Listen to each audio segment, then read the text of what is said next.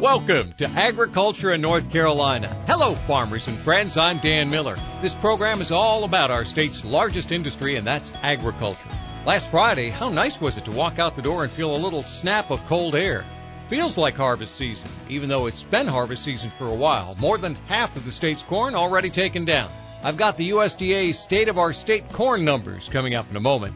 By the way, this may be the last USDA numbers we get for a while if the U.S. government shutdown takes place. Now, I'm not a betting man, but I'll take a bet from anybody who thinks both sides will agree before the deadline. On today's program, we'll hear from Ray Starling. Ray's a wolf packer and a tar heel and a former ag insider inside the Beltway, that is, and an author as well. Jeff and I have a number of questions ready and rolling on ag headlines. Speaking of Jeff, that's Jeff Turner, my co-host. We'll hit him up in just a few moments after I say a few good words about our sponsors. Ag and NC is sponsored by Ag Carolina Farm Credit, First Choice Insurance Partners, Syngenta Global, and the North Carolina Department of Agriculture and Consumer Services. Got to be NC. Let's turn on the Ag and NC Duplin Studios. Jeff Turner, how goes it, my friend? I'm great, Dan. I hope you're doing well today. I am. You made me take more attention to the corn being harvested, and uh, I was sleeping during the first, I think, uh, probably 10%. But as of September 10th, the USDA crop progress report shows over half of the corn growing in all the states has been harvested. Texas leads the way, 62% of the crop harvested. North Carolina trails by about 13%, but as of a week ago, half of the corn in North Carolina has been harvested. That's up 19% from the previous week and ahead of the five-year average by 1% ahead of last year by about 5%. Crop conditions in our state rated 68% good to excellent, 25% of the state's corn rated fair, and the remaining 7% poor or very poor. As I said earlier, I, I think uh, we've got a lot of a lot of acreage that's doing extremely well. The yields are outstanding, and by the same token, the, the flip of that coin is there are some acres out there that's, that didn't yield too well. Again, it, it's all about the weather I'm and so, timing. I'm so used to seeing corn as silage, right? So everything is is usable there. What's it look like inside? What do the kernel developments look like on the cob? You seen any? Uh, it it looks pretty good, except a, a short ear of corn that snubbed off because it, it didn't get enough water to fill out. I mean, that's you, you see that in a lot of a lot of areas.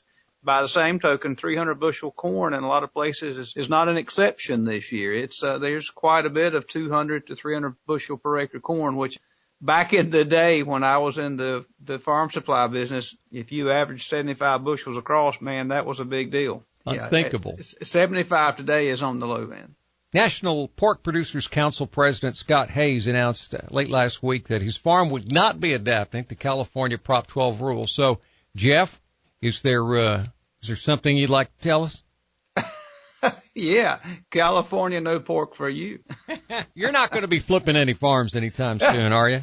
No, I think we're we're going to talk about that shortly. I think with uh, with our guest, but uh, it's not flipping a switch. Prop 12 requirement is a tremendous investment, and unless someone's willing to pay a premium for it, I'm not so sure that anyone's willing to make that investment. You you got to pay a premium somehow has to be paid for that additional investment, and it's a huge investment. It's a tremendous investment. In fact, to, to go in and convert today versus a farm that's been built 15 years or so, uh, it's probably about three times what the original cost of that farm was.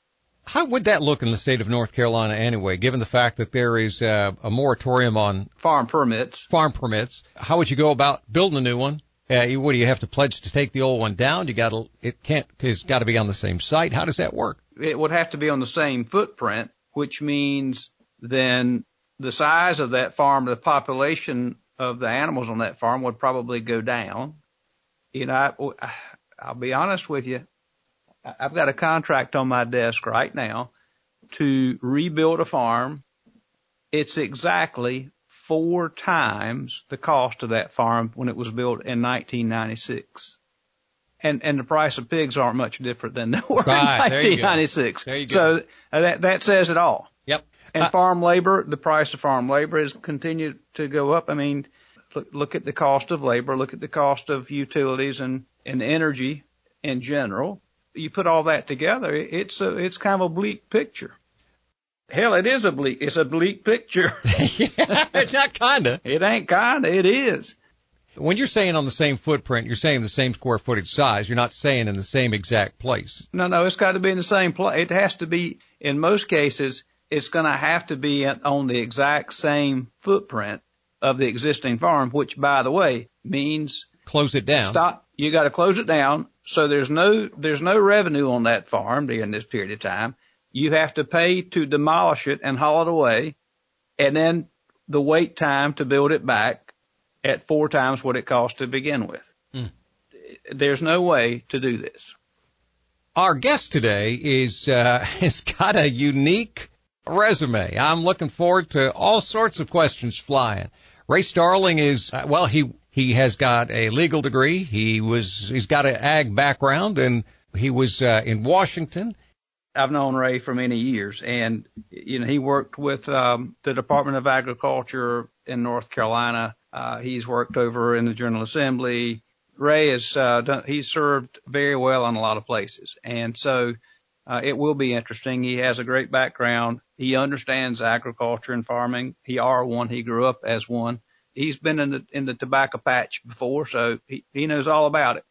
And a bright guy. Sure, sure. He's advised governors. He's been in the president's quarters. He's he's even advised the United States on trade. But can he put up with two crazy farm boys? You know, I suspect he can hang with us pretty good. we'll do that right after a word about Syngenta. Nothing ruins a tasty vegetable like a hungry insect, and that's why you need Besiege insecticide with fast knockdown and residual control. It protects your crop from worms and other pests. Learn about Besiege insecticide. Talk with your Syngenta field rep. And as always, read and follow label instructions. Hey, this is Dan Miller. You're listening to a podcast of an on-air program that we carry on IBX Media's radio stations. If you like the podcast, take a moment and subscribe either Apple or Spotify, however you're listening to the show. Now let's get to our interview. This is Ag and NC on Talk 96.3 and 103.7. I'm Dan Miller along with my co-host Jeff Turner. Ray Starling is the youngest of three boys, raised in uh, a Century Old Farm in southeast North Carolina. North Carolina State grad, UNC Law grad, former Chief of Staff of the U.S. Secretary of Agriculture during the last administration, and General Counsel of the NC Chamber and President of the NC Chamber Legal Institute, as well as author, which we'll talk about. Welcome to the program, Agriculture in North Carolina great to be on, Dan and Jeff, and uh, thanks for the opportunity. Ray, you've done so many things and done so many things so well. Tell us what you do today with the North Carolina Chamber of Commerce. I, I would put most of my working life into two buckets. The working life at the chamber is really sort of dedicated to the overall goal of the statewide chamber, which is trying to protect and promote uh, the business environment of the state. So a lot of times when people think about chambers, they think about local chambers of commerce, which have a generally a, a different mission than our statewide chamber.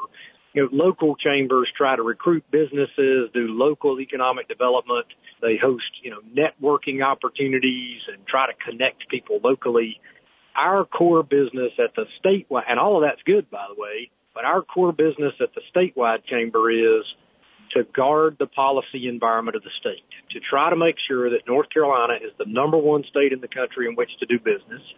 And even by the fine folks at MSNBC's ratings, we have apparently done that quite well. Now, I have to pause there because I know there's a lot of influential people that listen to you all. We have not done that alone. We have had a lot of help from the leadership uh, in the legislature, uh, from other trade associations, even to some extent in the governor's office. But that's really what the chamber does. And sometimes we convene people. Sometimes we pull people together and talk about hard policy questions that have got to be solved for the state. But most of the core work of the chamber is around making sure that at the General Assembly level, uh, that we're plugging in the right direction in terms of making it a great place to, to, to work and to have a business. And then you also mentioned the book. I'm an executive advisor with a group out of Columbus, Ohio called Aimpoint Research uh, it's a group of retired military intelligence officers who try to use the skills that they learned as intelligence officers to forecast and predict you know, what is going to impact the future of the agri-food value chain. So more than just on farms, from farm to fork, as we say, and frankly on either side of that as well, what's the future hold for agriculture, agribusiness, retail, food service, all that kind of good stuff. I'm fortunate to associate with those guys. I, I do a little bit of speaking, but those are the big buckets. Well, growing up on a farm and you said there was another bucket, I was a little concerned, but that. I, I, I use the term bucket a lot. I try to bucket things. Maybe I do that too much. I never thought that was an agrarian thing until you said that. Maybe, maybe that is. I grew up on a dairy farm. Bucket's one of our best yeah. tools. So uh, obviously, uh, you talked about policy and that sort of thing, and and uh, North Carolina policy. But if you go a little farther into that and think about things like waters of the U.S., I assume you've been following that fairly closely. Yes, sir.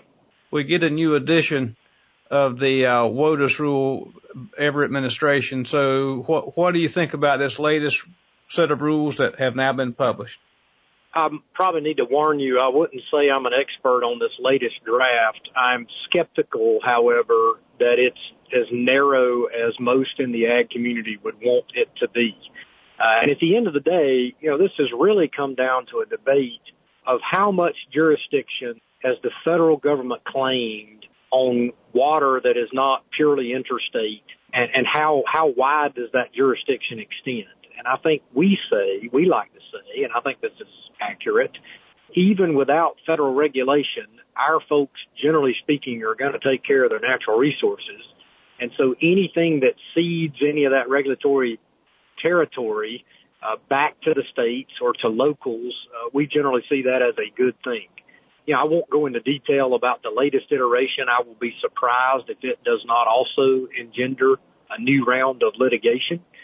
But at the end of the day, what I think the Supreme Court has made very clear is that what EPA has been trying to do, uh, particularly during Democratic administrations, and that's not a partisan statement, that's just a factual observation, it has tried to expand the EPA's jurisdiction. And, and I feel like the U.S. Supreme Court has finally said, look, we really mean this there are limits on how broad that jurisdiction can be, and, and I think they finally got a majority opinion that defines those a little more closely.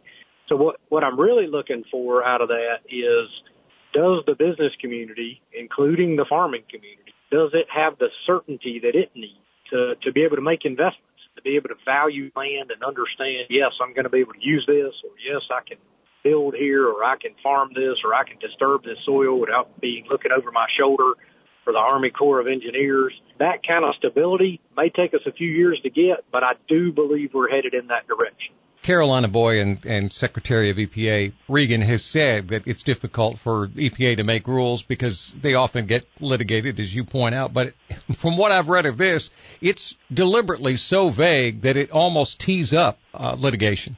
That's a challenge too, right? I mean, if you're trying to be so flexible that you're leaving your, but you're leaving the inspector or you're leaving the engineer so much flexibility to decide is this in or is this out. If there again, that's that, that, that you'd be missing that predictability and certainty that the business community craves when it's trying to decide does it want to make an investment. And this goes to a bigger point, kind of related to some of the work we do with the Chamber Legal Institute. Every rulemaking that touches on a policy that is near and dear to really any citizen, but I would sort of put in camps kind of the business community or the activist community or the environmentalist community with all due respect. I don't mean the word activist in a purely negative way. It, it ends up in court, right? I mean, so we would be fooling ourselves sitting here today if we thought that the Biden administration's final rule was in fact going to be the final word. I mean, that is clearly going to be litigated very smart people are going to play games in terms of where they bring that litigation, uh, how they move it forward, what kind of parties they have involved in the case. I take hope in the fact that we have a pretty clear rule from the United States Supreme Court that the federal government's jurisdiction over water is significantly more limited than what the consensus was that it was, uh, you know, before this last uh, opinion. Just getting rid of the phrase significant nexus is, is a step forward but I tend to kind of focus as I look at their ruling and, and, and the way the rule is written, the exceptions to the rule seem to be somewhat where we were, say, in the 2014 time frame. Is that a fair statement? Uh, just at first blush, I didn't get that. The devil's always in the details, right? And so, yep. uh, so I don't know. This is Talk 96.3 and 103.7's Ag and NC. I'm Dan Miller, joined by Jeff Turner. Our guest is Ray Starling.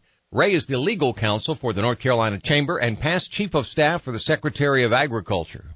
Ray, before we let you go, you've worked in the area of agricultural exports. How do you think the current administration's doing?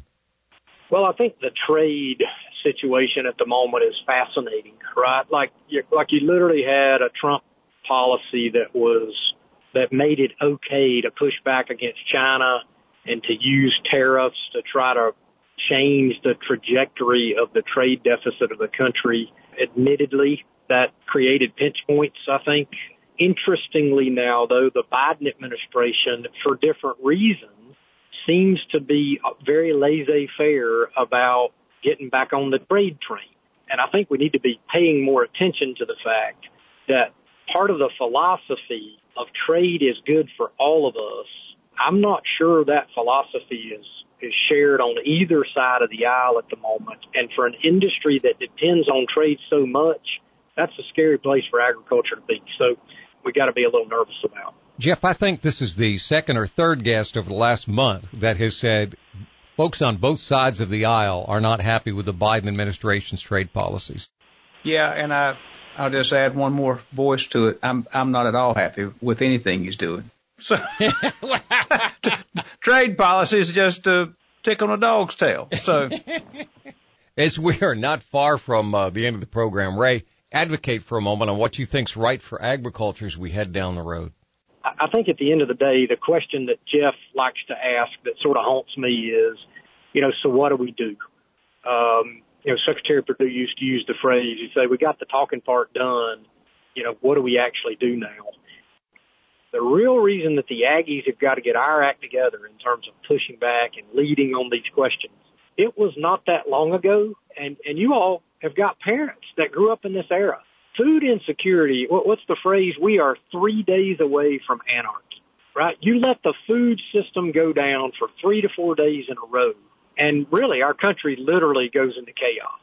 And my friend Brett Scioto at uh, Aimpoint, he likes to say, "Do you remember how people treated each other over toilet paper?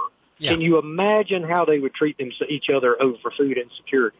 And so, at the end of the day, we're the ones that know what we're doing. We're the ones that have the capital at risk that are actually signing the checks and paying people to get this stuff done to make sure food gets into the supply chain we need to be making the calls about the future shape of the industry. You know, that's a moral obligation, frankly. It, it's not a pushback because you hurt my feelings. It's not a pushback because you're going to cost me money. It's a pushback that, look, I actually know what I'm doing here and we need adults running the future of food policy for the country. I'm not trying to be exclusive. I'm not trying to say folks can't have an opinion. I'm not saying there's not things we can't improve in the ag sector. But at the end of the day, the farmers have got to be driving this conversation because they're actually the ones that are feeding us. Thanks to Ray. Thanks to Jeff as well. Uh, let me say that we talked to Ray when he had a free moment, so that segment of the program was recorded. We had a lot more subject matter than we had time to talk about it on the program. So there is a program coming up in our future with the balance of the conversation from Ray Starling. Agriculture in North Carolina is sponsored by Ag Carolina Farm Credit financing rural North Carolina for generations, lending solutions for farms, land, and homes, personalized for you. Ag Carolina Farm Credit, giving you room to grow. Thanks in part to the North Carolina Department of Agriculture and Consumer Services. Got to be NC, North Carolina's official business development and marketing program for agriculture.